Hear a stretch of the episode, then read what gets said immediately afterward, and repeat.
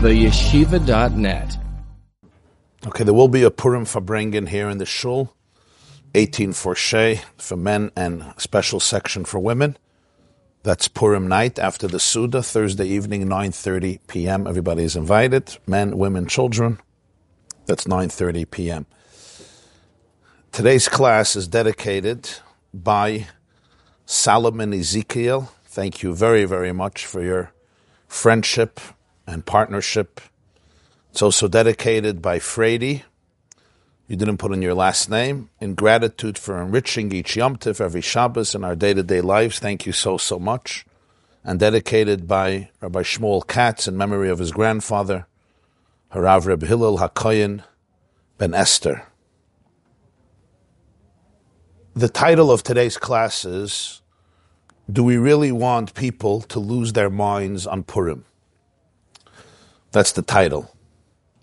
So that's going to be the topic. The subtitle is How Purim has the secret to dealing with trauma. You want, to know what's the connection, so that's why we'll have the class.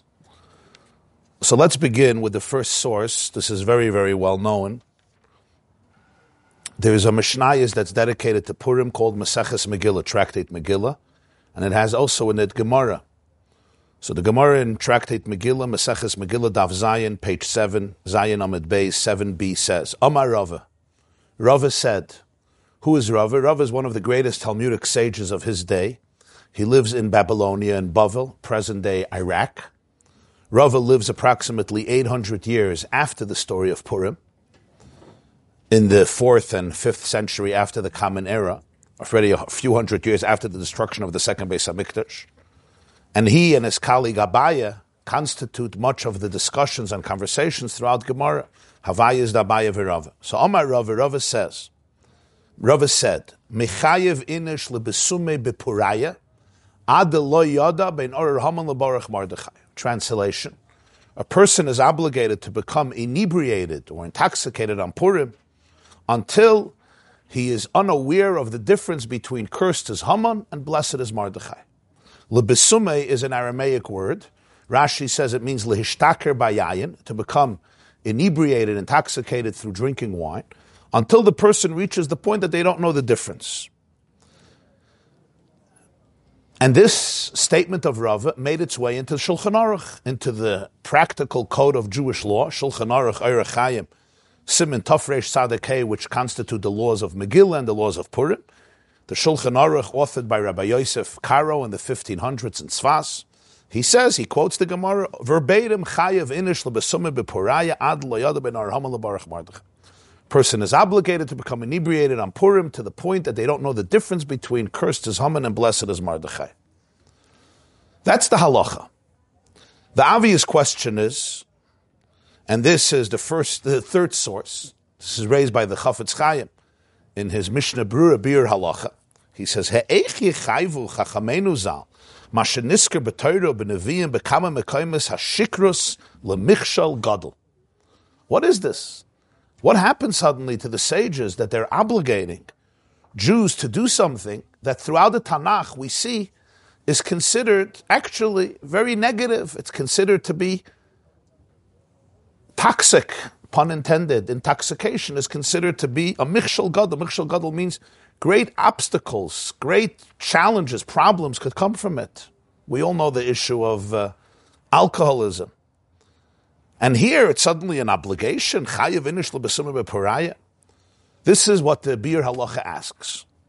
Already generations before, the Beis Yosef, Latur Simon Tafresh Sadekeh, the Beis Yosef, who is the author of the Shulchan Aruch, his commentary on Tur, he quotes Chayav Inish Lebesum Beparai Loisha Yishtaker. It doesn't mean to get drunk. Shashikrus Isser Gomer. Getting drunk is absolutely forbidden. There's no greater sin. Shvichis. It causes all the problems in the world. It causes lack of modesty, promiscuity. It can cause bloodshed, violence, and many other sins. It means actually yishta mat. It means to drink a little more than you're accustomed to, to go a little beyond your comfort zone in drinking. That's what he says, the Beis Yosef. And yet in Shulchan Aruch, in his own Shulchan Aruch, written afterwards, he just says, This is one of those very enigmatic laws. Why did the Chazal do it? What did they mean with it? But really, the question is more fundamental. What does this even mean? A person should drink on Purim until they don't know the difference between cursed as Haman and, and blessed as Mordechai. That seems actually to go against the very grain, the very essence of Purim, because the whole reason Purim is a celebration is why? Is because Haman was defeated and Mordechai was victorious. If there's no difference between cursed as Haman and blessed as Mordechai, then there's actually no reason to celebrate Purim. If Haman is a great guy, you know, I could say, blessed is Haman. Haman is blessed. Then the whole point of Purim is obsolete. It, it, it, it's moot. It's irrelevant. The whole reason why we're happy on Purim is because Venaprichu, Haman, who schemed such an evil scheme against the Jewish people, went down. He was hung on the gallows, and his decree was annulled. And Mordechai and Esther and the Jewish people are Yehudim. So if Haman was not cursed, there's no reason to celebrate Purim. So how do you celebrate Purim? You should celebrate Purim to the point that you don't know the difference between Haman and Mordechai. If you really don't know the difference between Haman and Mordechai, then stop the party. So it's like a real paradox. It's a catch 22. You're celebrating Purim. Why are you celebrating Purim? Because you know the difference between Haman and Mordechai. Now there's no reason to party, but you should party to the point that you don't know the difference. So then, then, you, then you lost the whole theme and message of Purim. Also, thematically, it seems strange. There's a famous Gemara in Psachim that when a person is checking on Pesach for chametz, so we're not afraid that they're going to eat it. Why? because the whole reason why you're checking for it is in order to get rid of it. So if you're checking for it to get rid of it, so you're not going to come to eat it. You're not checking for the chametz because you're looking to eat chametz. You're checking for it because you want to burn it. So here, the whole reason the person is drinking is because to celebrate Purim, which is the defeat of Haman, and you say you should reach a point that actually Haman suddenly becomes the good guy. Haman is blessed. Then there is the educational question, the pedagogical question that I'm sure some of you have asked over the generations, over the years, I should say. Is this really the, is this really an appropriate goal and theme? That on Purim you should celebrate until you don't know the difference between Haman and Mordechai? Between cursed as Haman and Baruch Mordechai? Is this what I want for my children or for my students, that they shouldn't know the difference between Haman being cursed and Mordechai being blessed. I mean, I would say one of the main functions of pedagogy, of education, is to teach our youth and to teach all of us the difference between good and evil, between right and wrong, between the holy and the profane. As the pasuk says, "Lahavdil ben hakodesh, ben hachoil, ben hatame, ben hataher, ben haaser, ben hamuter." If you would move into an apartment building and uh, I would tell you, by the way, your neighbor doesn't know the difference at all between good and evil, between what is constructive and destructive, between morality and immorality. It would be a little queasy to live in the proximity of somebody who, for him, Haman and Mordechai are identical. So, the idea of understanding the difference between compassion and cruelty, between what's right and what's wrong, between morality and immorality, between life and death, between peace and, and violence is, is fundamental to civilization, certainly fundamental to, to, to the Jewish people. And yet here, the Chazal seem to be saying, at some point you should lose that difference. Now, many of the commentators say, why did Rava say this? Because that's what happened on Purim. The story of Purim is a story about people who kept on getting drunk. It starts off with Achashverosh parting for 187 days. The last day, Ketov Lev HaMelech Bayayin, Achashverosh was completely, completely smashed or inebriated. That's when he summoned Vashti to come. She was probably also not too sober. They get into this major fight. Vashti ultimately is eliminated, and Esther comes to the palace. Later on, Achashverosh makes another feast called Mishta Esther in order to celebrate Esther's coming to the royal, coming, uh, com- becoming the queen of Persia. And then later, the highlight of the story, Esther throws a party. She invites Achashverosh and Haman to the party, gets them both drunk, gets Achashverosh and Haman to come to a second party, and Achashverosh again is drunk, Haman is drunk, and that's when Esther really unleashes her brilliant, in, in, um, innovative creativity and ingenuity and has Haman dig his own hole and the Jewish people saved. So if Achashverosh, if Esther wouldn't have used the tool of wine and excessive wine, and Achashverosh himself wouldn't like to drink, the whole story wouldn't come to the fore. It's a very certainly a very interesting interpretation. The question though is, so that means we're trying to copy Achashverosh. We're trying to copy Haman. I mean, these were people who liked drinking, and ultimately it turned out that Achashverosh's drinking habits contributed to the salvation of the Jewish people. But why on Purim are we trying to mimic them and emulate them in terms of excessive drinking? So some people, even if they won't say it bluntly, but it's certainly, I think, a sense that many people have is that it's almost like the one day a year that Judaism just allows everybody to lose it. It's like, I don't know if anybody would say this officially, but it's like, you know, one day a year you have to watch your teenagers become really, really crazy, and you just hope that the hangover doesn't continue uh, for too long. Most women who are usually responsible on Purim bite their lips a little bit. It's supposed to be the happiest day of the year, but many are biting their lips. They want to know where my kids are. where did they end up? So most people would say people who usually don't smoke suddenly are a lot of smoke. People who you would never find throwing up. I'm not going to elaborate here and get graphic. I don't want to. Uh, I don't want to make erev Purim miserable. It's enough what people go through on Purim. So it's like almost that day, you know, people get a little wild, especially in the masculine gender, and teenagers have a an excuse to be able just to to do things they wouldn't do they wouldn't do in other other times of the year. You see it in Israel, you see it in many Jewish communities in, uh, in, in, in, in Hebrew, there's an expression, Hayom not b'nei adam. You know what lehishtalel means? To go wild, to lose it. But does that really make sense? I mean, all of Yiddishkeit is based on the idea of Shivisi Hashem lenegdi summit. A person has das, a person has awareness. It's based on the idea that God is always with me. Hine Hashem nitzav it's based on the idea, as it says in Pirkei Avos, Look, always focus on three things, and it will prevent you from problems. You should always know, know who's above you. There's an eye that sees and an ear that hears, and all of my deeds are written down in the book. We say every morning, Moiser ha'adam in ha'behema ayin, ki havel. The advantage of a person over a behema that is the key of Yahadus, to understand the difference between a person and a behemoth and an animal. So it would seem so strange that Chazal almost like instituted this. From where? From what? But then there's also another question. Why Purim? Rava says Purim. This is not the only holiday of Jewish salvation. Why not Pesach? We were saved on Pesach too from Parai. He was a pretty serious criminal. I never saw anywhere it should say that on Pesach you should eat so much matzah and so much maror and so much charosis and so much matzah brai if you do gebrukt and drink so much wine until you don't know the difference between Pare and Moshe. and you should bless, suddenly Pare is blessed. You shouldn't know the difference between Moshe is blessed and Pare is cursed. It doesn't say that. Or Hanukkah, you should eat so many donuts and so many latkes and have so much oil until you don't know the difference between Antiochus and Yehuda Maccabi. And you should say, Blessed is Antiochus. Why not?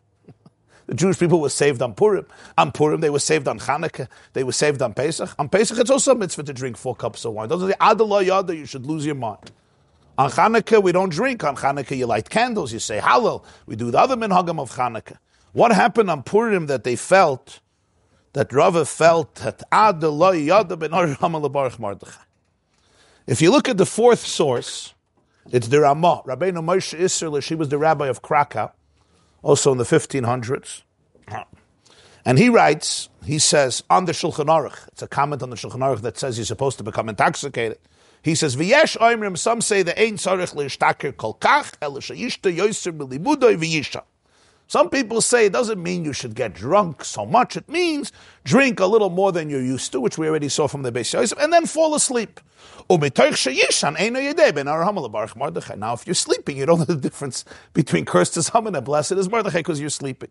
So the Ramah says, some say, don't take it literally. It means drink a little extra because it's a day of celebration and feast, and you'll get tired, you'll snooze off, you'll sleep, and then you won't know the difference. And then he continues, whether one goes with a little more or one goes with a little less, the main thing is that their, med- their mindset, they should be mindful of Hashem. So what do we see the Ramah saying here? The Ramah suddenly is saying that it may not even mean literally, it just means drink a little more, fall asleep. The question is, why would then Chazal put it in these terms? Very strange terms. They could have said, on Purim you should feast and celebrate, drink a little extra, get into a better mood, a more festive mood, but they put it in these words. You should know the difference between cursed and Haman and blood. They could have said, drink a little more until you fall asleep. Mainly, you don't know the difference. It's a very interesting way of expressing it according to the Ramah, according to those opinions that say it doesn't mean it doesn't mean literally. And also in the Ramah itself, he says whether you're drinking a lot or you're drinking a little, the main thing is sheychavin libay l'shamayim. If I'm really mechavin libay l'shamayim, can I lose my mind to the point that I could say blessed is Haman, or the other thing about Mardechai?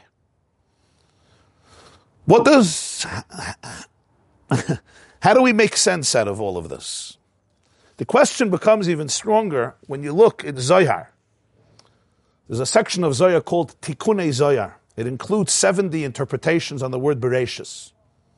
And the Zohar says that the reason they named Chag HaPurim, Purim, in the Megillah it says Al Shem HaPur, because of the lot, the Goyrel, we spoke about it last week. The Zohar says there's also a deeper interpretation. That Purim Al Shem Yom HaKippurim Iskiri. It got the name of Yom HaKippurim. In Torah, we have a day, the 10th of Tishrei, which is Yom Kippur, the Day of Atonement, the Day of Kapara. When they wanted to choose a name for Purim, they decided the best choice would be Purim, which is almost identical to Yom HaKippurim. In fact, it says in Svarim that one of the interpretations of Yom HaKippurim is Yom HaKippurim, the day that is like Purim which means in many ways that Purim may be even higher than Yom Kippur. Because Yom Kippur, even though it comes earlier in history, is like Purim. It's compared, ki, ki, it's like Kemoi Purim, like Purim. Now, if I ask you a question, look at the Jewish calendar and tell me which are the two days that are more diametrically opposed, that are most diametrically opposed in the Jewish calendar. It's no no-brainer. It's Yom Kippur versus Purim. Yom Kippur is a mood of intensity and seriousness and introspection and tshuva, and people are in shul all day. You don't fast. You don't. You, you do fast. You don't eat. And you don't drink, and there's no bathing, etc., etc. You can't even wear shoes. And Purim is the exact opposite, certainly in a person's sensations and ambiance and atmosphere and the whole zeitgeist and the energy of Purim. But somehow the Zohar saw it differently. The Zohar says that the two closest days in the year are Yom Kippur and Purim. That's what he says. Purim is nikra. It's called Al Shem Yom Kippurim. What is happening here? Like, do, do, we really? Did we really? Do we really not? Maybe we don't know what Purim is, or we don't know what Yom Kippur is. But this comparison between the two, and not just comparison, there's juxtaposition between making them the two closest days when they seem to be the two most distant days, seems so enigmatic. Which, of course, invites us into a deeper understanding and perspective of this very concept of ad deloyada. Because when a person thinks that Purim is not a serious day, it's just a day of hishtolalut. How do you say hishtolalut? Huh? Not roaming around. Chaos. Absolute chaos. It's really missing the point of the essence of Purim because Yom Kippur, nobody's going to say it's a day of chaos. On the contrary, it's a day of focus. It's a very serious day. So Purim certainly is a very festive and happy day, but it's a very serious day. The happiness is a very serious happiness. Serious happiness doesn't mean it's not happy. It means that it's a happiness that is very deep, it's very profound, it's very authentic. So today we're going to present one of the very powerful explanations what Adaloyada means. What does it mean not to know the difference? The source of it comes from the, you'll see it in your fifth source sheet, by the way, the source sheets are posted on the yeshiva.net, so you can always review them later. From the Baal HaTanya, Mamori Admur Hazakin Tovkov Samach Gimel Amud Reishe. Baal HaTanya has a discourse, a mimer that he said on Purim Tovkov Samach Gimel that would be 1803. And I quote, Ein hapirush shalo yeda klal. Rava does not mean you shouldn't know the difference between cursed is Haman and blessed is Mordechai. Shehu sheyoyma behepich. You should say the opposite. You should say that Mordechai chas v'shalom is cursed and Haman is blessed. That's not what it means. Kiyim hapirushu, the meaning is sheyoymar arur Haman baruch Mordechai. Even on Purim, a Jew should say, cursed is Haman and blessed is Mordechai. Rak shalo yeda. But you shouldn't know it. What does it mean you shouldn't know it? He shouldn't be self-conscious when he says it. A person should be able to say, blessed is Haman and cursed is Mordechai, but without das. It shouldn't be coming from das. It shouldn't be coming from a form of self-consciousness and self-awareness. And he gives those two excellent words, Vidaila Maven, this will be enough for somebody who understands. For somebody who understands, this will be enough. So we want to decipher, at least to some degree, to some limited degree, these very, very profound words. What is he saying? When Rava says, Mechayev inish lebesume bepuraya, you have to listen to the words very carefully. A person is, he could have said, a person is supposed to be drunk until he doesn't know what hit him. There's an expression in Chazal, Achemagil is shikrusa shaloit. You're as drunk as Lot, which is, of course, a symbol of somebody who is completely drunk to the point that the Torah describes in Parshas Vayera what happened as a result of his inebriation with his daughters, etc. He was so drunk that he could allow for promiscuous, adulterous, incestual behavior. That's an expression of somebody who completely loses their mind. They're just out of it. They're out of it. They're smashed, stoned, as they say from, from, from yayin, from alcohol. Rava doesn't say that. Rava decides to talk about Haman and Mordechai. Until you don't know the difference between curses Haman and Baruch Mordechai. Says the Baal HaTanya, it means that on Purim I reach a place of Adeloyada ben Haman Baruch Mordechai. I don't know the difference between Aram and Baruch Mordechai. So most people may say it means what? There's no difference. He says no. It means that the difference between Haman and Mordechai is not stemming from Yada. It's not stemming from a place of intellectual, cerebral knowledge, analysis, das, perception. It's coming from another place completely. Ad deloy yoda. The difference between curses Haman and blessed Mardechai should not be coming from yada, from the fact that I know it, I understand it intellectually, I wrap my brain around it. But what does this mean? what does it mean? The words are interesting. That on Purim, a Jew ought to reach a state that loy yada ben. It's not that he knows the difference in Abraham Mardechai, which means a whole year Haman is cursed and Mardechai is blessed. What creates that distinction? My das, my knowledge of it, my understanding of it, my perception of it.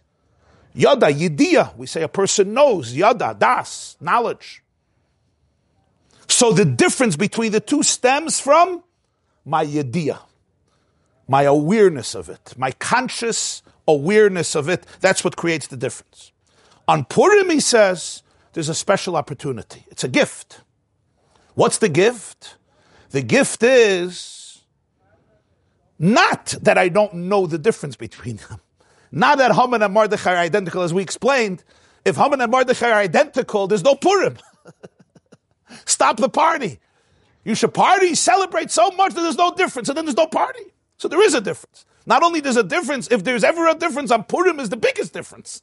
Because Purim is the day you celebrate the victory. Imagine somebody was saved from the war. And you say you should be so happy on this day that you don't know the difference between the murderers and the victims. It's, it's, it's a strange thing to say. You could say, be so happy, the chveis, that, I don't know, you know, lose yourself in ecstasy. Fine, I understand that. But it's a very strange way, especially Jews. Okay, Rava didn't live at the time, but especially he's talking to people who went through Purim. You shouldn't know the difference. Tell a mother who went through Yitzias Mitzrayim and say, you shouldn't know the difference between Pare and Moshe. Really, I shouldn't know the difference. So the Alter Rebbe, the Baal HaTanya says, no. On Purim, the difference is much deeper than a whole year. So what's Adul Yada? The difference is not coming from Yada. It's not coming from Yediyah. You're reaching a place that you don't know between Arar Haman and Baruch Mordechai, not because there's no difference, but because the difference is not coming from your Yada, from your knowledge. To explain what this means, we have to understand a little bit more about what happened on Purim. And then we'll see why Rava said these words. We all know this story. The story is, it's in the chapter 3 of the Megillah Esther that we read on Purim at night and in the morning. The story, you have it here in your source sheets as well. One, two, three, four, four, one, two, three, four, five. Seventh source. Acher Advarim I'll translate into English. Achashverosh is the king. Vashti is gone. Esther is the new queen. And the king decides to appoint a new prime minister, what we call a Rosh Memshalah. Second in command, a Mishnah Lamelech, a viceroy, person who is right under the king. And this is Haman, and he doesn't just appoint him, he elevates him. His throne is above any other minister, meaning he is the closest person to the king. He is the king's confidant. He has the king's ear. The king trusts him. He feels that he is his man. He's loyal to him. Not only that, the king inspires such dedication and such reverence and fear for Haman that everyone is bowing down, kneeling, and prostrating themselves to Haman. And it's not just because they want to find favor by Haman. It's a king's command. It's the royal command that Haman needs to be all the way on top. That's how much Achashverosh needs him, trusts him, cherishes him, values him. But Mordechai, oh Mordechai, lo yishtachav. Mordechai won't kneel and won't bow down. And the pasuk continues. This is Perek Gimel pasuk Hey, Esther chapter three verse five. Vayar Haman kiyei Mordechai kareyim b'shtachav loy vayimale Haman chema. Haman sees that Mordechai is not kneeling, he's not bowing before him. Haman is infuriated. He's filled with wrath. Got it. He doesn't want to just kill Mordechai. That's not good for him. Why? We're not waiting for an explanation. Because they told Haman about the nation of Mordechai. Ah, if so,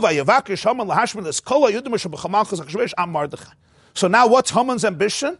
He wants to exterminate Khalilah, all the Jews under the empire of Achashverosh, whom he calls Am Mordechai, the nation of Mordechai. And that's when he comes to the king with his plan, Pasuk Ches, and he tells the king famously, there's one nation, they're scattered everywhere, they have their own religion, they don't follow your laws, it's really worthless for you to leave them intact to keep them alive.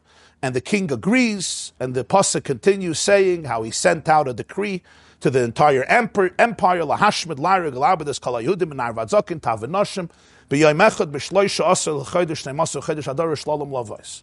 To exterminate, to kill, to destroy every last Jew, young and old, children, women, men, all in one day, the 13th day of Adar, and not only that, all of their booty can be plundered, all of their assets can be taken by anybody, and you understand why he added this. Because we saw by the Holocaust that the fact that the SS and the Germans allowed the Ukrainians and the Lithuanians and the Polacks and the Hungarians to take the assets of the Jewish people only increased their appetite to assist. So it was a brilliant device because not just kill the Jews for your anti Semitism, you also get a very nice scar your neighbor had a beautiful coat and you can take the coat. Somebody has a home. Somebody had other things. That's what happened throughout Eastern Europe and all of these communities. They allowed their assistants, the local Gentiles, to kill Ushlalam Lavos, to take the big booty they took for themselves, you know, the, the expensive art and this, that they shipped back to Germany or Vienna. But the, the Shlalam Lavos, they allowed the peasants to have. That's why he adds it here. Because this is an extra an extra motivation. People don't realize it's very bediuk. It's an extra motivation. You'll kill, and you can take whatever's in the house. You can take the clothes, you can take the money, you can take the property, you can move into the villa, you can move into this Jew's palace. This is what happens. This is how the Megillah describes the story. How do we understand this? What infuriated Haman? What infuriated Haman is that one man is not bowing down to him. Only one man, Mordechai. Everybody else did bow down to him. Whoever was part of the palace, whoever was part of the, the elite group in the palace, whoever was connected, everybody bowed down to him. There was one man, Mordechai, that didn't bow down. So you would think that Haman would kill Mordechai. Mordechai is infuriating you. He's driving you crazy. He will not recognize your authority. He will not recognize that you are the master of the world. Okay, so kill him. You don't want to only kill him, kill his closest circle. Mordechai was a member of the Sanhedrin, the Jewish Supreme Court. Kill his colleagues, kill his chavrusas, kill the Sanhedrin. I don't understand. Why do you want to kill the entire nation?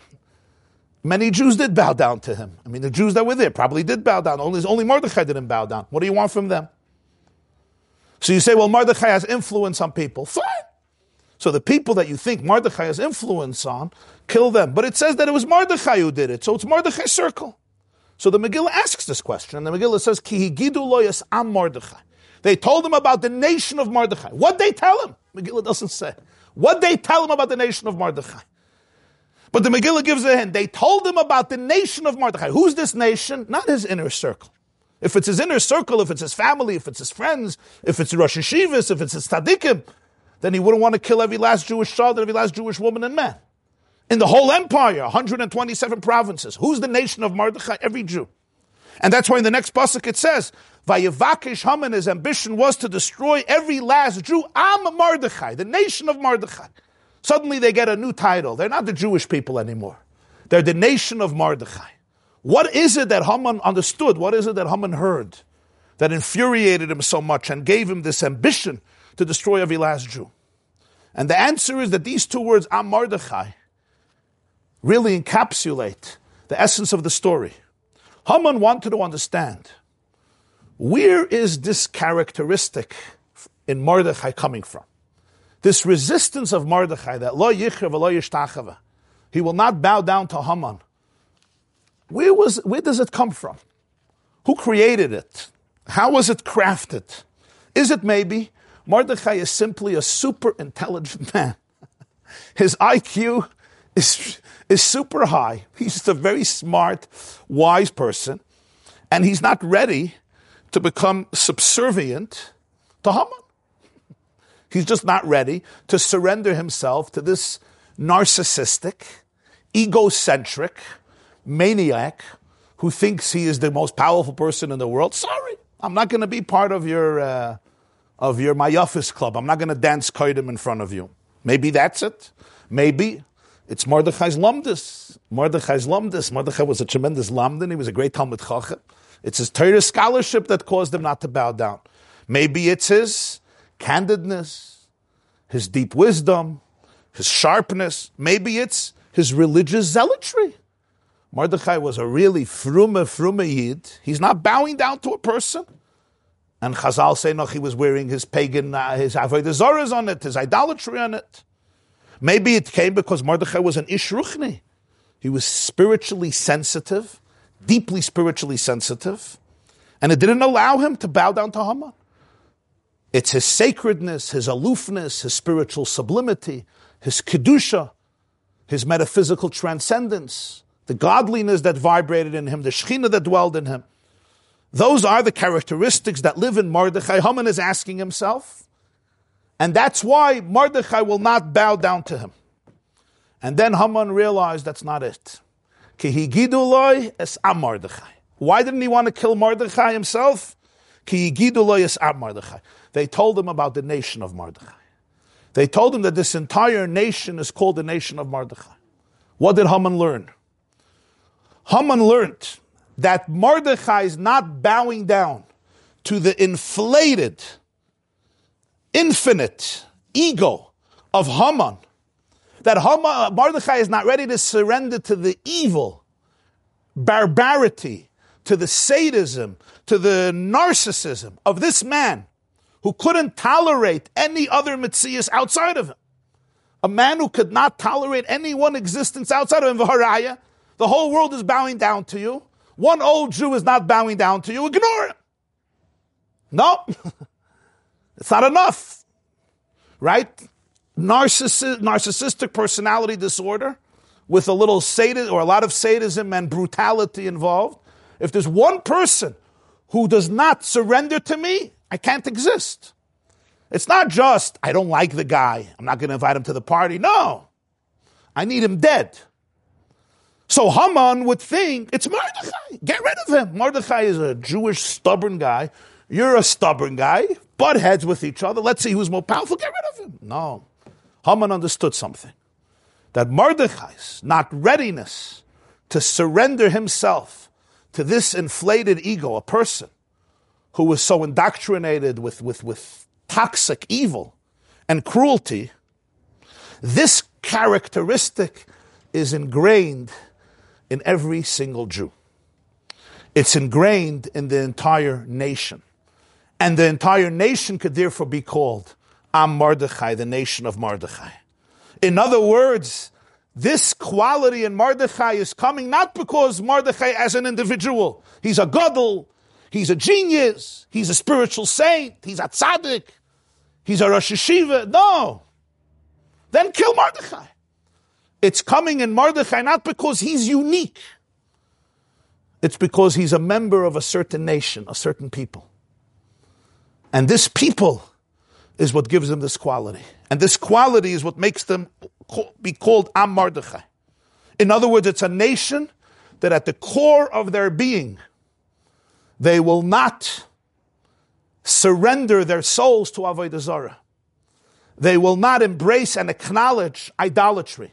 They will not acknowledge a narcissistic, egotistical, tyrant, despot, and dictator who feels that he is the God of the world and will eclipse and want to suppress the real reality of Einoid Movade, of Hashem's truth.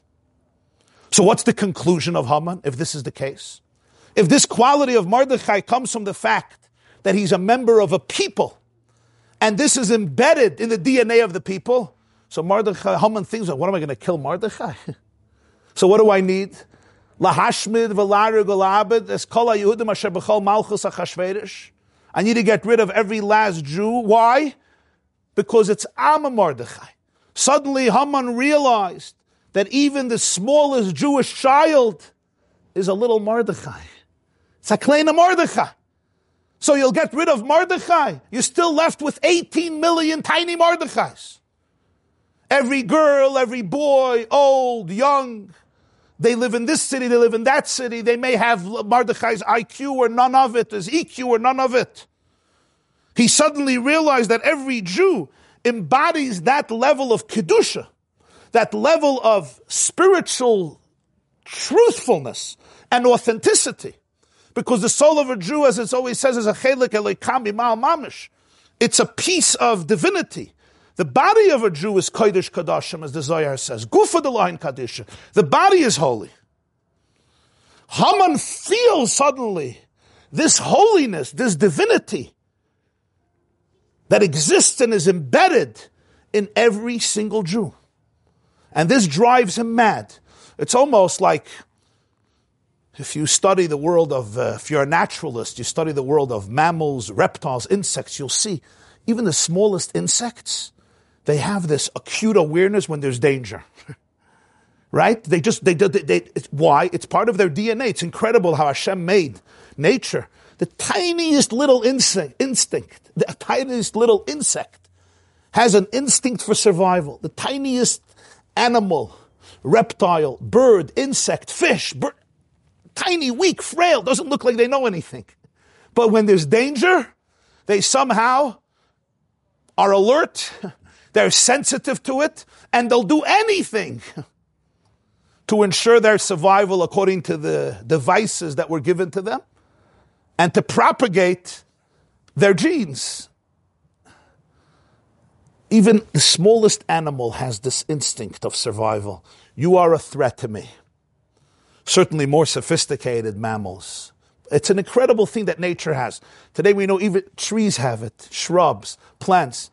You know, they've, they've proven that trees is very interesting. There are there are trees that when insects come and start eating, so they release a message. It's like a, a, a perfume that the other trees, a fragrance other trees pick up on, and the other trees release noxious uh, fumes so that the insects won't come close. So they actually realized that there is communication between trees. It's incredible. We call it speech. they have their own type of dibur, their own type. The Gemara says about Rabbi Yochanan ben Zakkai that he knew sichas kolim. He could listen to the conversations of palm trees and the conversations of other trees and the conversations of animals and insects. Now, you look at the Gemara, it's in Sukkot, what conversations? Who's having conversations? Today, in science, they're all having conversations all the time. We just don't have the tools to understand it. You have to have a deep sensitivity. This is certainly mammals, but even, not even mammals, even things that we don't seem to, it doesn't even seem to be alive. What's my point? Even the most primitive insect is aware of something that's threatening it. Haman was no different. When Haman sees a Jewish child, he feels threatened. You say, why? This child knows no Mordechai. He's not growing up like Mordechai. She's not growing up like Mordechai. Because Haman actually, evil, is allergic to goodness. Tuma feels Tahara. Klippa feels Kedusha. Where does Haman feel this threat? Not only in Mordechai. He feels it in every single Jew because it's the truth. Because the infinite goodness and holiness embedded in the youngest Jewish child, boy or girl, and in every single Jew, Minar, Vazak, and Tavanoshim is so authentic, it's so real, it's so genuine, that he feels as long as any one of these children exists, my existence is compromised. My existence is incomplete. My existence is miserable because they do not recognize and will never give legitimacy and will never surrender to my endless egotism and narcissism and tyranny and dictatorship and sadism and barbarism, all that came with Haman's endless ego. Where did we see this again? We saw it again 80 years ago in the second Haman of Jewish history.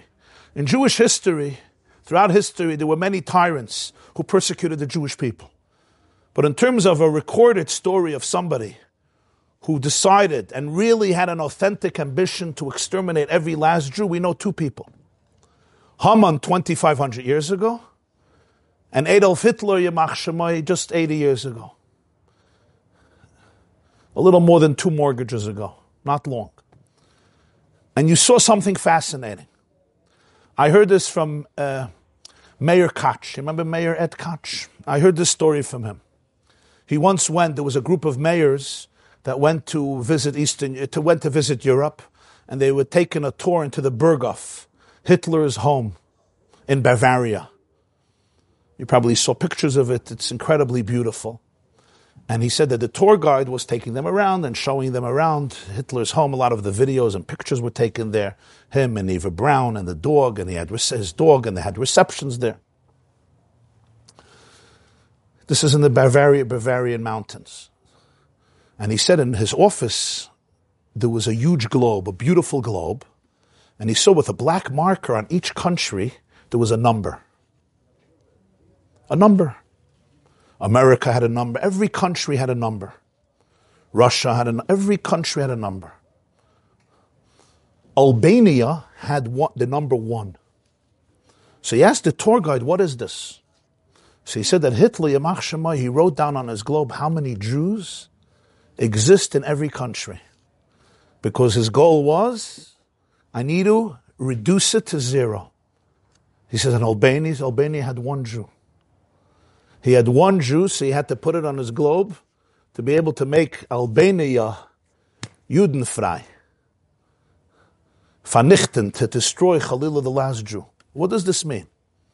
In fact, in the early 40s, there were commanders and generals in the German army. He told Hitler that the resources you desperately need to win your war against the Allies, against the English, against the Soviets, against the Americans, you're squandering these resources to send the Jews to the gas chambers. But for him, that mattered much more than winning the war. In other words, more important than me winning and surviving and being victorious is killing my enemy, which is strange. You want to kill your enemies that you should have a better life. Where does this come from? You saw with Hitler what you saw in Haman.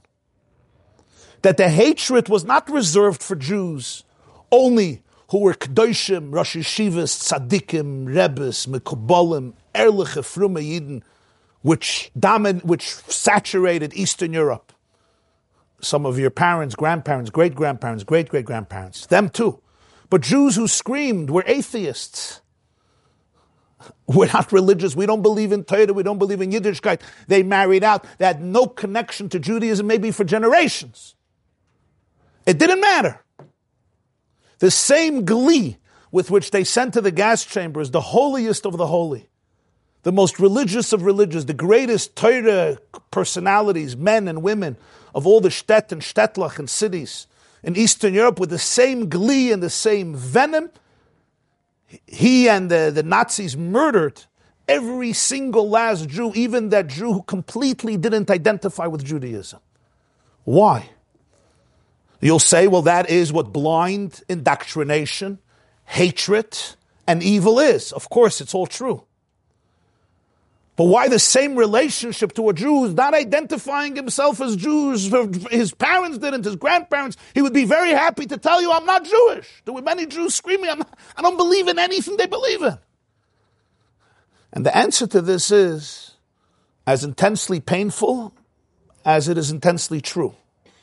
And that is because he felt Hitler, like Haman, embodied the ultimate, ultimate evil and he felt, they both felt something very true that the goodness in a Jew cannot be eliminated. Either Jew screams, I'm not really Jewish. They felt that that's only chitzonius. It's only external. I am bowing down to Haman. You yourself are not really bowing down to Haman. Your facade are bowing down to Haman. Haman and Hitler are allergic to the kedushas ha'ummah, to the holiness of a nation and to the holiness in every Jewish child. And therefore, as long as there's the last Jew in Albania who lives, or there's one little girl who was discovered in a bunker somewhere in Poland or in Lithuania and Ukraine, you cannot rest until that little girl needs to be exterminated. How is she threatening your Reich? She's not threatening your Reich. She doesn't have philosophical opinions. She's not a Bolshevik. She's not a communist. She's not an American capitalist. Train her to be a, a, a national socialist fascist. But I'm Mordechai, and every child, Haman sees this is just a little Mordechai. The pasuk says in Tehillim, "May oivai techakmeni." I become wise from my enemies. You want to know who somebody is? You want to know who you are? Look who hates you. You'll know who you are. You want to understand who somebody is? Look at their enemies. You'll right away know. When you see a people and you see that their enemies are Stalin and Hitler and Torquemada and Khmelnytsky and Pare and Nebuchadnezzar and every despot in history, the first enemy is the Jewish people, you know that this is a good people. If, uh, if an Osama bin Laden hates you, an Ahmadinejad, an Nasrallah, Rouhani hates you, some, you're doing something right. So now you have to ask, who do they hate? Who did Stalin hate? Who did Hitler hate? The Kedoshim, the holiest, holiest Jews, of course, them too. Every Jew identical. When the Hamas sends their missiles, who do they want to target? If you're a Jew, you're fair. It's good, fair play. Why? Because there's an emes that the kedusha of Klal Yisrael is so profound and it's embedded in every single person. No matter their age, no matter their knowledge, no matter their persuasion, and even no matter their behavior. Afal Pisha Yisrael, who means that the Kedushas Yisrael is embedded, it's in my DNA. And Hitler said, you can't, he said this, you cannot, he didn't use the word DNA, you cannot change their DNA, you cannot change their core. He was coming from a place of evil.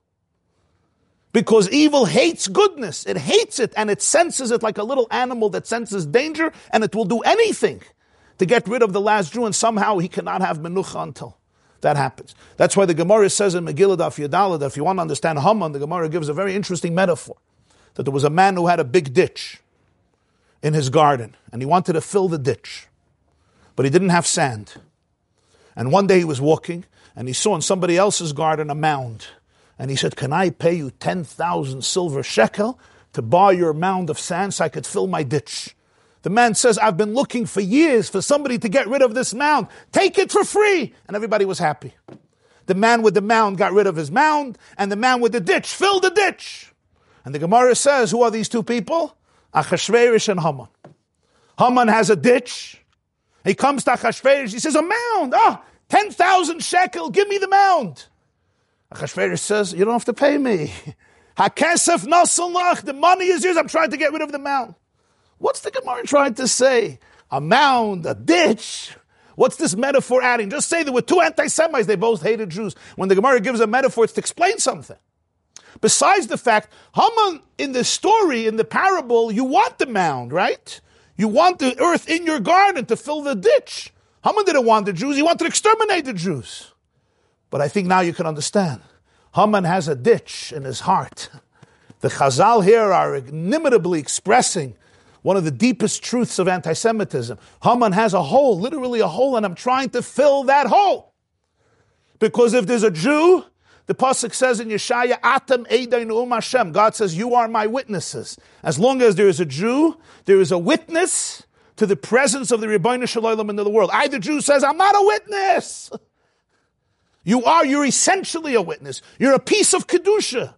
You're a manifestation of Hashem in this world. Haman says, "Get rid of, kill the witness," and then my ditch will fill up. My void will be gone. The void, Hitler once told somebody, he said that the Jews introduced two problems into history. They circumcised the world. They circumcised the world physically through a bris, and they circumcised the world emotionally by introducing conscience. Conscience circumcises the world. What's conscience? Conscience means you're not allowed to kill.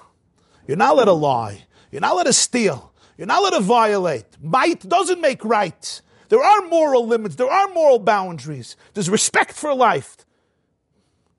In other words, it's not just the law of the jungle. You do it because you can. You have to know if it's right or wrong. They circumcised the world. In other words, they, they, they distorted, they, they, they ruined creativity by saying there's something called conscience. In Hebrew, it's called matspun. Matspun. You know what matspun is? Conscience. Now, we turned it into guilty conscience. he didn't use the word guilty conscience. The, the idea of conscience, the idea that there's an neshama, there's a sensitivity, there's right and wrong. You can't tell a lioness, you know, that sheep is so cute, and she was just born yesterday. Maybe you do a Yom Kippur today, lioness. You'll fast, your kids will fast, fast three days like Esther. Go, go talk to the lioness. You can't blame the lioness, these are her genes. But a person does have that ability. It's called morality. Haman knows he can't live. This ditch is so deep. He's a deep person and he knows that this ditch exists as long as there's a Jew, he cannot fully celebrate life.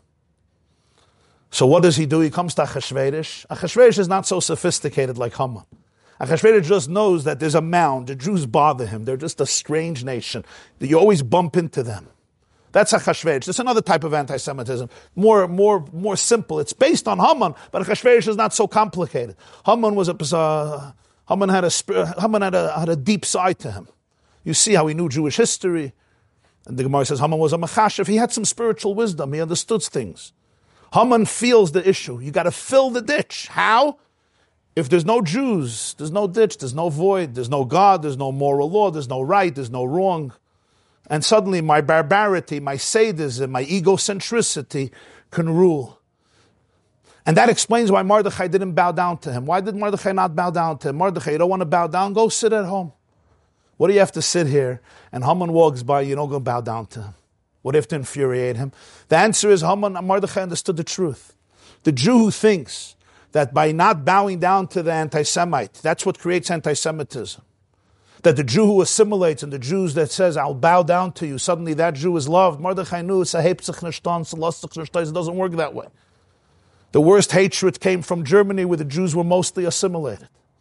On the contrary, they feel essentially that your DNA is holy. There's a Kedusha there.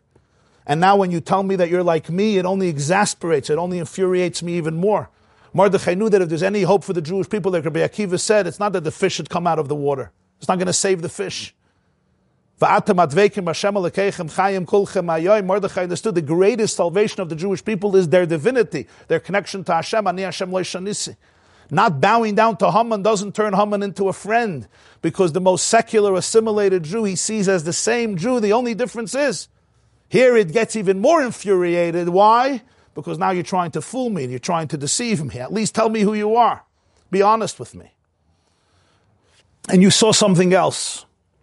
And that is, there wasn't just a hatred to the Jewish soul, it was also a hatred to the Jewish body, the guf. And we saw this also by the Haman of the previous generation. It wasn't enough to kill every Jew. He needed to, he needed to destroy the bodies. After the gas chambers, they all went into the crematoriums. There shouldn't be a zeicha to the Yiddish guf. On one level, it's because erase the evidence. The obsession of it had to do with something deeper. It tells you about the kedushas haguf of a Jew. A Haman and a Hitler are not just allergic to a Jew. They're not just allergic to a Jewish soul. They're not just allergic to somebody who has the name Jew. They're allergic even to the physical manifestation of a Jew. You would think it's a guf. It's a body. What's in a body? It's a body like everybody else. It says in Tanya when it says Uvano v'charta mikolam v'losh Hashem shows us what did He choose? Hu haguf hachumri anidme b'chumrius l'guf yom It's the guf. It's the guf that was chosen. And the explanation is the neshama didn't have to be chosen. It's l'chatchila different. Choice is between two things that are similar. You want to go buy a house. And there's two houses, you have to choose this house from this house. You want to get a car, there's two cars, you have to choose one car from another car. But if somebody comes to buy a house and the person says, Oh, you could choose between this car and this house. I didn't come to buy a car, I came to buy a house. You came to buy a computer, and there's one computer. They said you could choose between buying a computer and buying a broom. I didn't come to buy a broom, I came to buy a computer. Choice means two things are similar, you have to choose. That's why by the neshama of a Jew, there's nothing to choose. If Hashem wants the neshama of a Jew, it's a different type of soul. So where's the bchira? The bchira is in the guf. Who feels it? The evil feels it. The evil feels the kedusha in a Yiddish guf, in a Jewish body. And that's why to save a body, you're Mechal Shabbos and you're over on all the mitzvahs of Torah. The Kohen Gadol leaves Yom Kippur, middle of Kodesh HaKadoshim, to go save a child that's in a safek sakana. Why? Because the Kedushas Haguf manifests godliness, the holiness of a Jewish, the visceral body, the physical, material body. Even though it seems simple, it's just physical. But that guf has in it infinite divinity. And that's why those who tragically embody negativity in the world have that scorn, that hatred to the soul as much as to the body, and to the body as much as to the soul. It's an incredible testimony. What do you learn from these people? You learn from a you learn from your enemy's wisdom how you have to look at a Jew and how you have to look at a Jewish child. Because the reason that Hashem allows there to be evil in the world is in order to be able to show us what goodness is, to be able to contrast it and to understand how to perceive goodness, to have the goodness vanquish the evil. So when we see such evil in the world, what is it for? It's to be able to understand the goodness of a Yid, the holiness of a Jew and without differentiations, minar v'adzak and tavin noshim, every little one of them, every last one of them is Am Mordechai. That's what infuriates Haman, and that's why he will not rest until he could convince Achashverosh that every last Jew has to be eliminated, has to be exterminated. Only then could Haman rest. Now, this is evident in a very strange and enigmatic medrash. It's, if you look in the third to the last source on the bottom, Esther Rabba Parsha Zayin. There's a Medrash Rabba on the Megillah. It's called Medrash Rabba Esther. Listen to the Medrash quotes. The Medrash gives us the following statement. Hashem told Haman, You're a fool. You're the most foolish man in the world.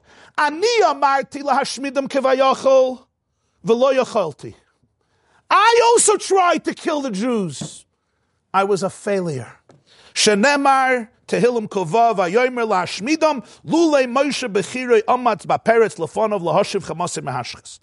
God wanted after the creation of the golden calf to destroy them, but Moshe stood up and he, he, he, he challenged it. It never happened. You think you're going to do it? So the, listen to this conversation. Hashem tells Haman, you think you're the first chacham? I tried already. I was a colossal failure. Didn't work. I tried. I told Moshe, I'm done. Finished. They're gone. Moshe said, it's not happening. It didn't happen. Now you think you hum and you think you're going to do it? This is what the Medrash says. What are the sages telling us? What does this even mean? And what does it mean? Hashem says, you know, I tried, it didn't work. It's almost like, what is this, empathy towards Haman? Like, come on, let's just face it. We're both going to fail at this. And what does it even mean? Hashem says, I tried and it didn't work. Really? Who stood up to him? Who stood up to God? How do we even understand Hashem saying, I was incompetent? What is he telling this to Haman? It's almost like, you know, we're partners. I tried this. You know, when you tell somebody going into business, oh, I tried this business years ago, stay out of it. What is this type of camaraderie? And he calls Haman a shaita. Why is he a shaita? He's a Rosh. He's not a shaita. He's a Rosh. He calls shaita. You're not a Rosh. You're a Rosh also. But first and foremost, you're a shaita. What's the difference? Rasha means wicked. Shaita means an idiot. How do you say an idiot in English? Doesn't work as well as in Yiddish. I also know the word in English. Shaita means you're not only a Rasha, you have a simple lack of understanding of basic chemistry, basic truth. If you look in the next medrash, Rus Rabba Psichta, the medrash Rabba on Rus, the beginning of Rus, the opening to Rus, Gimel. Hashem said, My children are stubborn people. They're always refusing. They're very stubborn people. I can never destroy them. I can't bring them back to Egypt. I said, when I'm going back to Egypt. And I can't exchange him for another nation. what am I supposed to do? So we're going to have to work it out. so here we see two medrashim. In one, he admits to Haman incompetence, and then he says, I pasha can't. I can't destroy. I can't take them back to Mitzrayim. I can't exchange them for somebody else. Yeah, People get divorced and they marry somebody else. Kanish. This medrash, the Chazal are bringing out the essence of the whole story of Purim. Hashem says, I can't destroy a Jew. It doesn't begin with the physical. It begins with the spiritual. The divinity of a Jew is indestructible because, just like Hashem remains Hashem, a Jew is one with Hashem. So you'll say, but the Jew destroyed it. It's indestructible. This is who he is. This is who she is. I could change a lot of things about myself. At least I could try. One thing I can't change. Tell a person, change the color of your eyes. Good luck.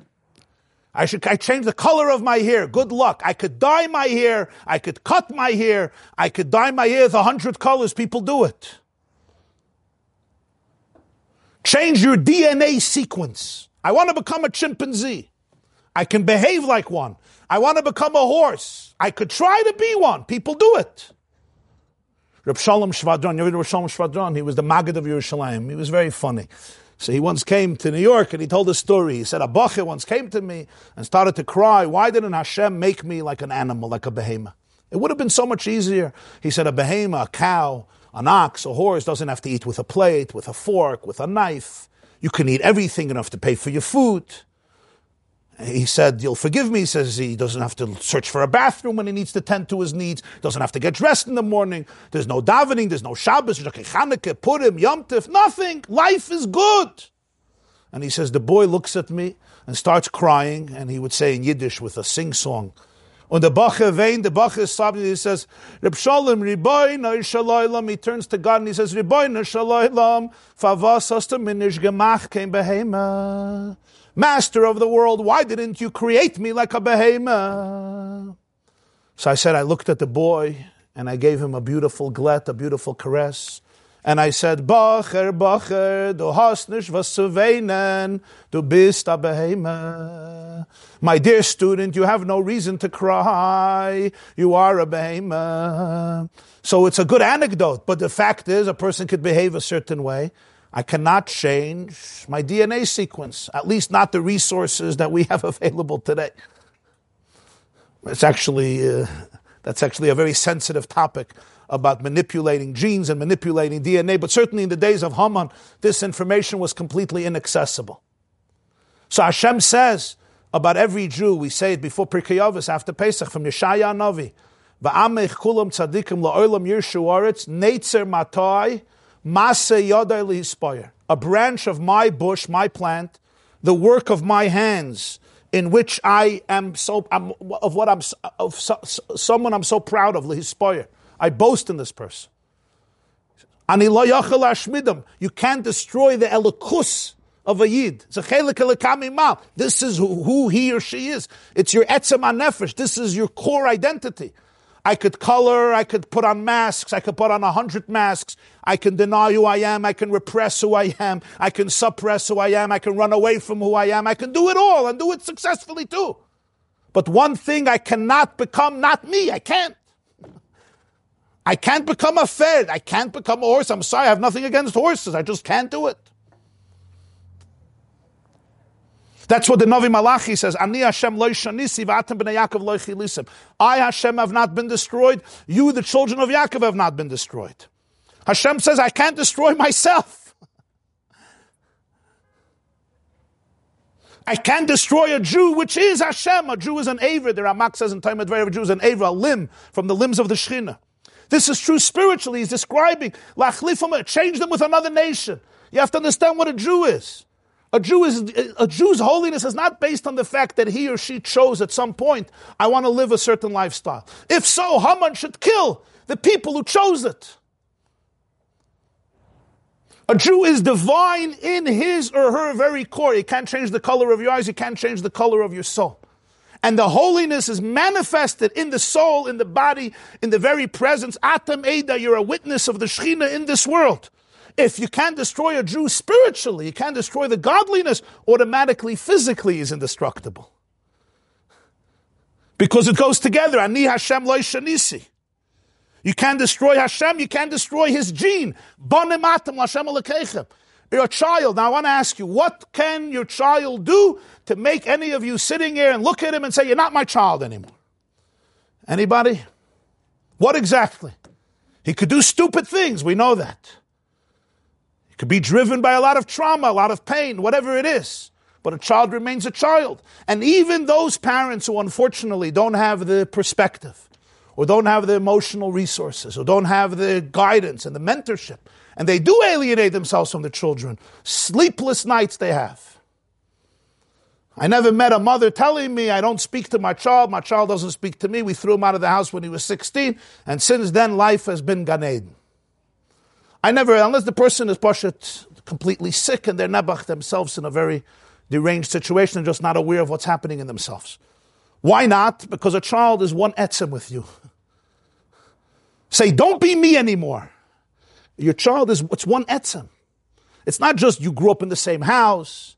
He does kibbud aveim. Those are all wonderful and amazing. That's all expressions.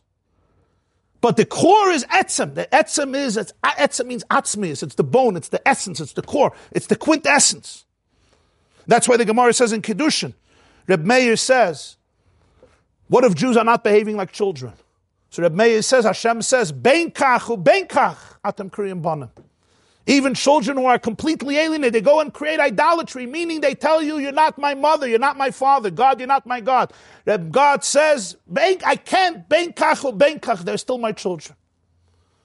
And it's interesting that here, in this case, the Rashba Paskins like Reb Meir, that ben kach, they're always children. In other words, the relationship is always intact, it's always essential. So when the Pasuk says in Yeshaya, it's the of Vayikra last week, this nation I created, they tell my story, they tell my praise. It's Amzu Their very creation tells my story. If you want to see the greatest holiness in the world, stand in front of a mirror. You don't believe me? Ask Haman.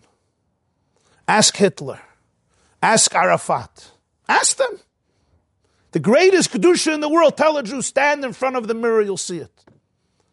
And it's not true about some Jews, true about every single one. This is his, this is his or her core. Ah. If this is what was happening, if this is what Haman was sensing, if this is what Haman was feeling, we can understand when he comes to Mordechai and he says, Yeshnai am echad, there's a singular nation, but they're all scattered around. It's not worth to have them. He contradicts himself. First he calls them an am echad. It's a holistic, unified nation. Then he says, Half of them are assimilated, they're here, they're there, they're part of everybody. Which, which, which taina is Haman bringing as a source to justify annihilation?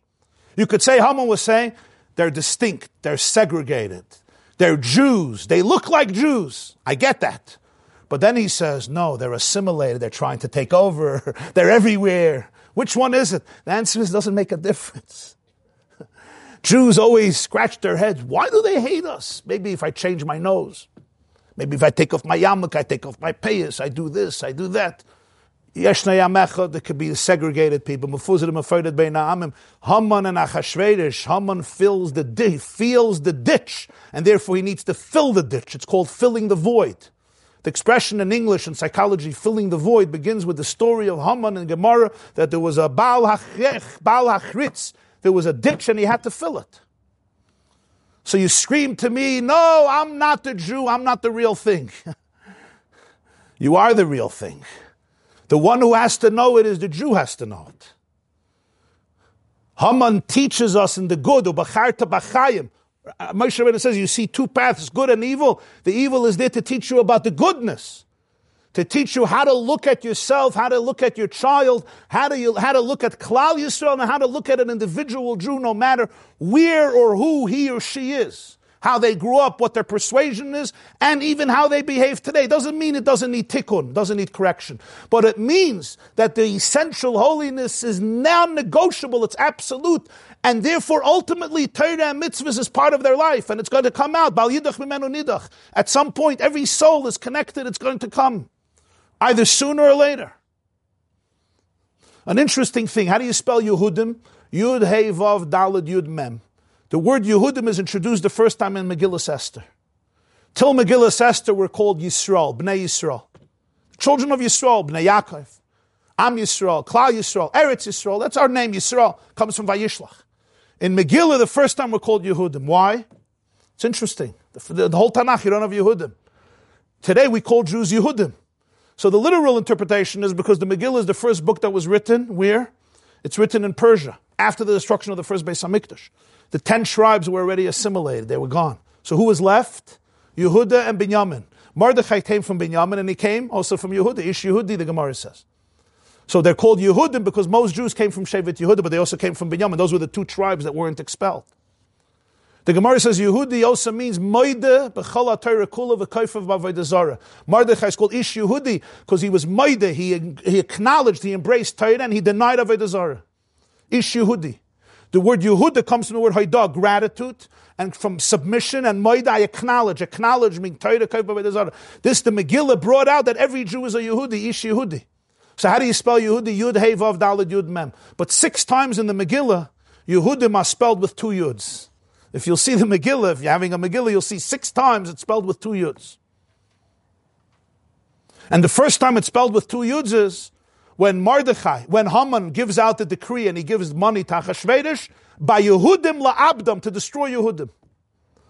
So there was a, a there was a, it was a secular Jew, he called himself an apikoris, a heretic, and he went to the Tzemach Tzedek and he asked him why. So he said, because there's two types of Yehudim. There's two Yuds. There's Yetzer Toiv and there's Yetzer Ra. Two Yuds. And we know that there's ten faculties in the soul. Chachma, Bina, Das, Chesed, Gvur, Tiferes, Netzach, Chod, Yisoid, Malchus. So there's the Yud, the ten faculties of the divine soul, and the ten faculties of the animal soul. The Gzeira of Haman wasn't only on the Yehudim of the Yetzer Toif. It was the same Gzeira on the Yehudim of the Yetzer Hara. It wasn't only on one type of Yud, it was on every type of Yud. Yud is also Ayid, is Ayud, Ayid. Yehudi, Ayud. The reason Yidden are called Yidden is because Yehuda, Yud, it's the Yud. And the Yud is the beginning of Hashem's name, Yud and Hey and Vav and Hey. There was once by, uh, by uh, one of the, the great rebbes in Poland, so there was once a tish, so some, it was pushy, so somebody was on somebody else. So the, the, the, the, the Rebbe who was there says, what, what, what are you on him? So he says, two Yuds together is Hashem's name. Yud Yud is Hashem's name. So he says there's a difference. Hashem's name is Yud Yud together side by side. When you have one Yud on top of another Yud, it's a Saif Pasuk. it's the end of a Pasuk. When one Yud is on another Jew, then it's the end of a Pasuk. A Yud near a Yud, that's Hashem's name. So you have two Yuds, but you have different types of Yudin. Don't think that those Yudin, Haman said, oh, you're, you're, you're part of my team, you're good. You, you, you believe in what I believe. That's not how it works by Yehudim La'abdam. And the Tzemach told this Jew, you'll see, by you will be the same thing. Because he was very antagonistic to Judaism and Yiddishkeit. He says, you'll see the same thing. You'll be challenged by life and you'll see that your truth is going to come out. Kachav, it's a whole story what happened. He fell ill, he became a tremendous Yir Shemayim afterwards. He became a new person. That's the Bayuhudim, the two Yuds. If now we understand, once we understand this, now you'll understand very clear the Adul. If this was the essence of what happened on Purim, so now when we celebrate the salvation of Purim, the La Yehudim Hoysa'ira, V'simcha V'sasam Vikar, what did it bring out? What Hashem told Haman, I couldn't destroy them, you're not going to destroy them. Haman, you have to be a chacham, not a shaita. You have to know a shaita doesn't know facts. You have to know what they call the facts of life. The facts of life is that the godliness of a Jew is indestructible. And that's why the Jew is indestructible. And that's why the Jewish people are indestructible. And even if Khalilah there comes times of Gzeiras that a Jew, or a big portion of Jews, like by Hitler, third of the Jewish people were physically destroyed. Not only is it not that their neshamas are not destroyed, but Klal Yisrael as a body, as an entity, is indestructible. And that's why Ad Hayoim nobody can do it, even though the, the Haman tried and Hitler tried and different ones tried in different ways, even though not with the same dramatic ambitions like Haman and Hitler. So what came out at Purim? At Purim, the Jewish people suddenly realized, in the good sense, from Haman, they realized who they are. The Jews who were Nenu Misudasa Russia. They were kvelling and passionzich with their photo ops in the Shushan White House with Achashverosh. He invited us to the meal. And the Jews that bowed down to the Tselem, and suddenly they saw the Zelbe, the same anti-Semitism to Mordechai, the big tzaddik, Mordechai tzaddik is to every single Jew, the Jew who hangs out in the Shushan part, the Shushan parties, and took photo ops with Haman and hung it up in his office, and he framed it and laminated and sent it out on all the WhatsApps that he was holding Haman's hand by the party, and they were smiling together. Finally, we made it. After thousands of years of being segregated and crazy and parasites, we finally made it. And suddenly the Jews realized who they are in the positive sense. That's what came out. And because they realize who they are, therefore Haman ultimately can't win. Haman was defeated and the Jewish people emerged. From the Gzeir itself, the Jewish people managed to shed their layers. And that's why Esther told Mordechai, we spoke a few weeks ago, Leich Knoises Kola Yehudim B'Shushan. Remember, go gather all the Jews. Haman didn't want to, uh, didn't think he could gather all the Jews and fast. There's Jews who went to the party, they're not going to fast three days. But, but Esther said, Leich Knoises Kola Yehudim, because she knew that at the core, even those who went to the party, Haman knew the truth. They're all little Mordechais just didn't come out. And in a time of challenge, ultimately it comes out. So she's told Mordechai, trust, trust me. You can gather all of the Jews, and Mordechai did it, and he did it successfully.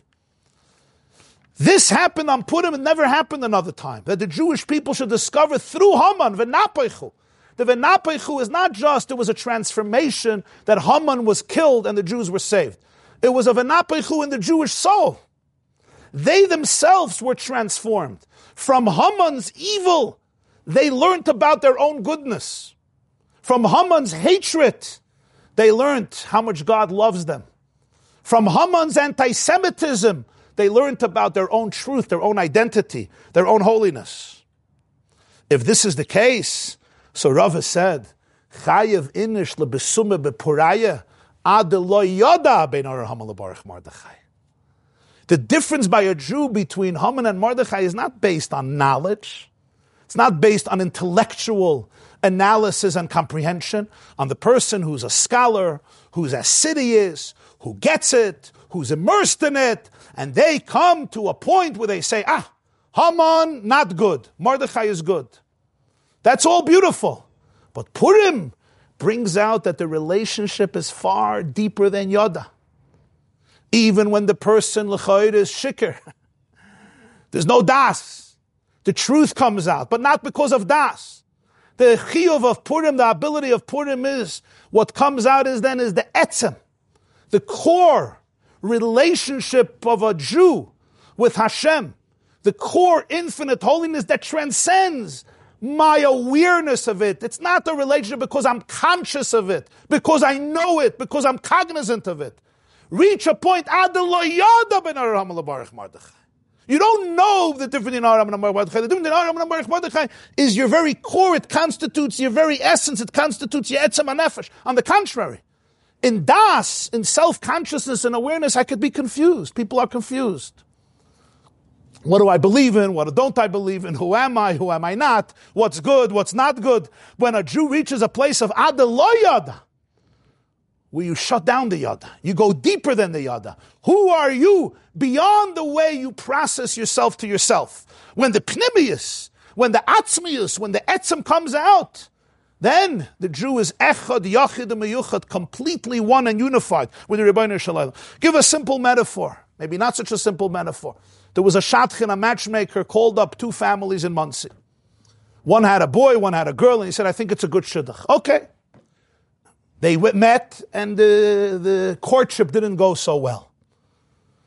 The Shadchan felt that there's potential there, so he called up the Kalas family, and he sold them the Brooklyn Bridge and the Tappan Zee Bridge. He called up the Chassans family, and he sold them the Whitestone Bridge and the Williamsburg Bridge, and another few bridges. And they decided to go out again. Still didn't work out. The Shadchan had a gift of gab. He met with the boy and he met with the girl and he explained it's only two times and you have to this and etc. etc. etc. As it says in Svarim, Shadchan is an acronym Sheker Doiver Kesef Neutel. Speaks lies and takes money. If there's any Shadchan here, it's present company excluded. This is not my Chiddush, it says in old books. So anyway, he gets them back together. Miracle happens after a few dates, Sahib Gain. And Baruch Hashem B'Shatoivu Mutzlachas, it worked. They decide to get engaged. They put up a chuppah, they get married, everything is wonderful, the wedding is over, the chassan and kala go to the apartment that was rented for them. They come into the apartment after the wedding, it's already after the mitzvah times, it's 3.30 in the morning, they're exhausted, and who's there in the apartment? The shadchan. They say, what are you doing here? He says, I was just evicted from my apartment because I haven't paid rent in a few years, and I know you have an extra bed here. So if you don't mind, I'm going to stay here. The chassan looks at the shadchan and says, listen, you know, we just got married tonight. It would be nice if we can have a, a little private time. Maybe you can go find somewhere else to sleep. He says, What type of chutzpah is this? I belong in this house. He says, Why do you belong in this house? He says, Who's the one who made the relationship between you? Who's the one who created the connection between you? If not for me, where would you two be? You would be in completely different planets. You're still in different planets, maybe, but at least you're married. What is it? Mars and Venus? What is it? Huh? Mars and Venus, okay. I'm the one who brought you together. What do you mean I don't belong here? Without me, there's no glue. I'm the one. So the Kala looks at him and says, Shadchan, here's a check. Go find yourself a bed. It's true. You created, you initiated the relationship, but it's really now, let's just be together, a husband and a wife without the Shadchan. Every person has a mind. That mind is a special gift. It's a gift. The mind has to be used. That mind is the shadchan between the soul and Hashem. It's the mind of a person that makes us ask questions. It makes us curious. It makes us inquisitive. It asks, where am I? Where do I come from? Why am I here? How did the world come about? What is responsible for the infinite, intricate intelligence in every cell, in every neuron, in every atom, in every electron. The mind is the tool in us that allows us to search, to explore, to open ourselves up to transcendence. In that sense, the mind is an unbelievable shadchan. And it's not easy, it's always negotiating. Because the Yetzer Hara puts in doubts. Amalek is the Gematria safek, 240 and the mind has to deal with it. The shadchan has to always say, come back, come back, come back. Don't run away. Once a year, the chassan and the kala turn to the shadchan and they say, do us a favor. Take a break for one day. Adala yada. You're a good person. Yesterday we enjoyed you. Tomorrow we'll enjoy you. But once a day, allow us to have absolute intimacy. Anila doidi v'doidi li. In that sense, Purim is just like Yom Kippur. Yom Kippur is the day. The Gemara says, Rebbe says, Itzumar shal mechaper. The day itself atones. Yom Kippur is the day of Yechidah Shebenefesh, Yechidah Leyacht, of absolute oneness. Purim embodies that, but even deeper, because Yom Kippur, the oneness is expressed through transcendence, through segregation, through asceticism. We're like malachim. You dress in white and you sit in shul a whole day and you don't engage in the physical. The chiddush of Purim is that the oneness is manifested in the body, in the visceral body. Because Haman didn't only want to kill the neshama, he wanted to kill the guf. He recognized that the ain Sof of Hashem is manifested in the guf. So Purim, I don't have to run to my neshama to celebrate my oneness. In my guf, in my body. How do we celebrate Purim? I give you a gift of food. It doesn't have to be candies. It could be an orange. Can even be kale and spinach. I'm giving you good ideas. People mishloich means the, the, you know the, the more cavities the better for the dentist to give them parnasa. Maybe also an Indian to give dentist parnasa. Mishloich, but what's the idea of mishloich monas? Yeah, I, I, give food. What are you doing with food? We eat food. Matanis lavyoinim, sudas purim, mishta. Why? Because that's the whole chiddush of Purim, that the visceral experience of the Jew is a manifestation of elikus of godliness. So we tell the Shadchan, not that on Purim there's no Haman, Mordechai, become, Mordechai becomes Chas v'shalom a Haman, and Haman becomes a Mordechai. Then there's no Purim. It's that my relationship to truth is not limited through the Shadchan. My relationship with my spouse is not before I call my wife, I say, what? I have to call the Shadchan. The Shadchan, at the first date, it's a good idea. Second date, it's also a good idea. Sometime later, it's also a good idea. At some point, you got to talk to the person you're married to. Can't always go back to the shadchan. Sometimes you need a shadchan. You're right. When there's a crisis, there's a challenge. Sometimes you need somebody in the middle. It's called an arbitrator, a professional, a rabbi, a rebbitzin, a third, whatever it is. A person to help. It's a shadchan. You need somebody to bring two sides closer. But in an experience of one is Ohayu lebasar echad. It's not that I know the difference in Aram Baruch It's much deeper than Yediyah. It's much, it's much higher, higher than Yediyah. And the truth is, it's not just when we talk about the Jewish people and Klal Yisrael and the world. It's also true individually with a person. And here is with Avodah of Purim, in that sense, is the profoundest day of the year, even deeper than Yom Kippur. Because if I ask any person, do you know yourself? And most people will say, Of course, I know myself. But isn't that the problem? The way I know myself is through knowledge. But can I know myself without knowing myself? That's called adaloyada. You see, when I know myself through knowing myself, I don't know myself. Because my self awareness, that makes a lot of sense, right? Okay. You don't have to follow it. Adaloyada, better not to follow. Just let it sink in. That's the point. We don't stop with mental chatter. We're, analyze ourselves, right? I know, I want to know myself through knowing myself, but that's the problem. Because the self-awareness that comes through self-knowledge is always filtered through the intellectual tools that I bring into my self-awareness. Did you understand what I just said? Okay, because I didn't. But, but it made sense on some level, I hope. And what happens if my story is somewhat traumatized? And what happens if my narrative, my narrative is sometimes blemished? All my self-awareness is being processed through that filter of yada. And some of us remain stuck our whole lives in that and we don't even realize it. And that's the internal mental chatter, right? Am I good? Am I bad? Was it a good shiur? Was it a bad shiur? They liked, I'm never speaking again in my life. You know that mental chatter, that, that narrator that sits in you, right, and has commentary constantly 24 hours a day and we try to distract ourselves from it. But it's all internal because I'm processing myself always through that yada, through that self-awareness, which is in itself part of the challenge because it's being filtered through the tools that I use to tell me who I am and who I'm not. It's called self-conceptualization. It's the self that becomes a concept that's experienced through my yada. You didn't understand what I just said. Okay, process it. Don't process it too much. Don't process it too much.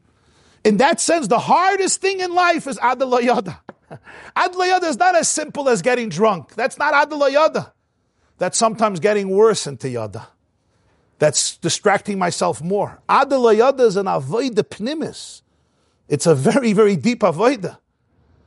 It's a very deep avoida. Chayavinish l'chayim that they said, Rava said to drink and put him is not to get drunk so that a person completely becomes chaotic and wild and violent and they're making a mess everywhere. And they're using language that's it's completely not connected to Purim. That's connected to our own frustrations and our own voice that we have to deal with. Purim is the avodah. Can I really let go of all those things that limit me because of the stories I tell myself about myself? I'm afraid, I can't, I'm insecure, this is horrible. I'm living in my own orbit of trauma and I don't even know of any other orbit, so everything gets processed through it. To let go of that, the trauma is not going to want me to let go of it. Why will he not want me to get let go of it? Because that's where Haman comes in. And that's why it's so important to remember Amalek in every generation and blot out Amalek. Stop remembering him so you won't have to erase him. You know, there was once a rabbi, he was talking to his congregation, and every five seconds he gave a pound on the bimah. They said, What are you doing? He says, Every time I give a clap, another Jew intermarries. So somebody screams, So stop clapping. Remember Amalek so you can erase him. Stop remembering him and you won't have to erase him. I forgot about Amalek. No, there's a mitzvah to remember him. Like, don't think about the pink elephant. What is everybody going to do? Think about the pink elephant. Don't think about Amalek. So what are you going to do? Think about Amalek. It's a bad strategy for erasing something from your memory. The answer is Amalek is something that keeps on coming up because Amalek is what keeps the das in prison. The word Amalek comes from Malak. You know what Malika is? Malika, what they did with a bird. You ever read Malak? Removing the head of the bird from the body so there's no vagus nerve that allows the flow. So what happens is I can understand everything, but I'm still stuck. My nervous system is stuck. My brain is stuck. Amalek doesn't have a problem with knowledge. You could know everything, but my das is stuck in a way that it cannot influence me. There's a disconnect. The only way I can deal with it is adaloyada. I have to be able to let go of the das. I have to be able to trust my own layada, to let go of all these defenses. And it's a, it's, it's, it's, it's a profound transformation that's very subtle, very internal, very authentic to allow my core to come out. And when the core comes out, you will never see something as beautiful, as gorgeous, as infinite, because it's a manifestation of Hashem in the world. That's why you'll see in the last source, Chulin Daf Kuflam Beis, the last source, Haman min minayin. What's the source of Haman in Torah? Interesting question. The Gemara wants to know the source of Haman. What do we need a source for Haman? Because everything in the world has a source in Torah. The blueprint of existence. What's the source for Haman? So the Gemara says, the Pasuk in Bereshis.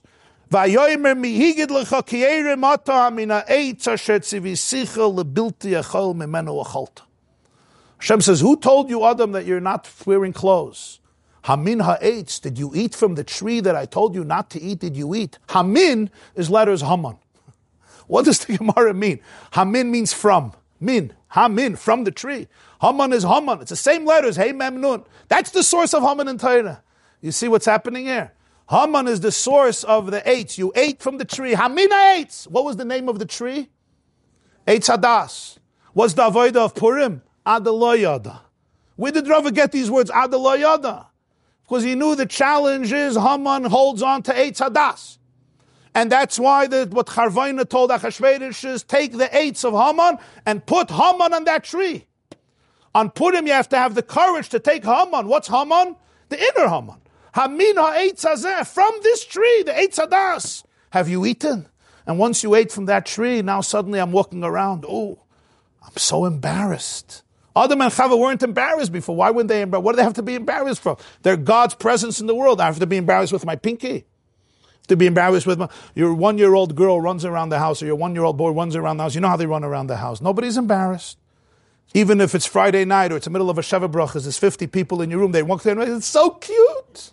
He's so adorable. Everybody's taking pictures. When your 14 year old walks around that way, suddenly you're calling every psychiatrist in New York. What happened between 1 and 14? The 14 year old is not the same little cute kid. We don't look at them the same way anymore. Why? Self consciousness. The one year old, there's no Eitz Hadas. There's no so I'm, I'm embarrassed. I'm not embarrassed. What do I look like? What I don't look like? The mental chatter is gone. The challenge is we don't remain one years old. We ate from the Eitz Hadas. So we have Yada. I have to work through my Das. But Chayav Inish. Purim gives a Jew the koyach, the opportunity, the gift, that my relationship with life, my relationship with myself, my relationship with the world, my relationship with my loved ones, with my spouse, with my children, with every person, and of course with Hashem, is one that goes much deeper than Eitz Hadas. It goes to a place of Lo Yoda Ben Baruch Mordechai. The one, the essence of the Jew becomes completely one. The dveikus with the Ein Sof that transcends any filter, any limitation. And the greatest limitation, the limitation that I impose on myself from my own das. Am I allowed to be happy? Am I not allowed to be happy? Am I supposed to be anxious? Am I not supposed to be anxious? How anxious? How not anxious? And I stay there, and the more I argue, the more anxious, the more anxious I become. Comes Rava and says Purim is the gift of the Besumah Bapuria Ada Yada, the complete dvekus with the Ein Sof, that is absolutely infinite, is manifested within the soul and the body, viscerally, of every single Jew. Have a wonderful, wonderful day, and a Freilich Purim, Ada Yada, to all of you, and to all of us, and to all of our people. Thank you very much. Please take a drink.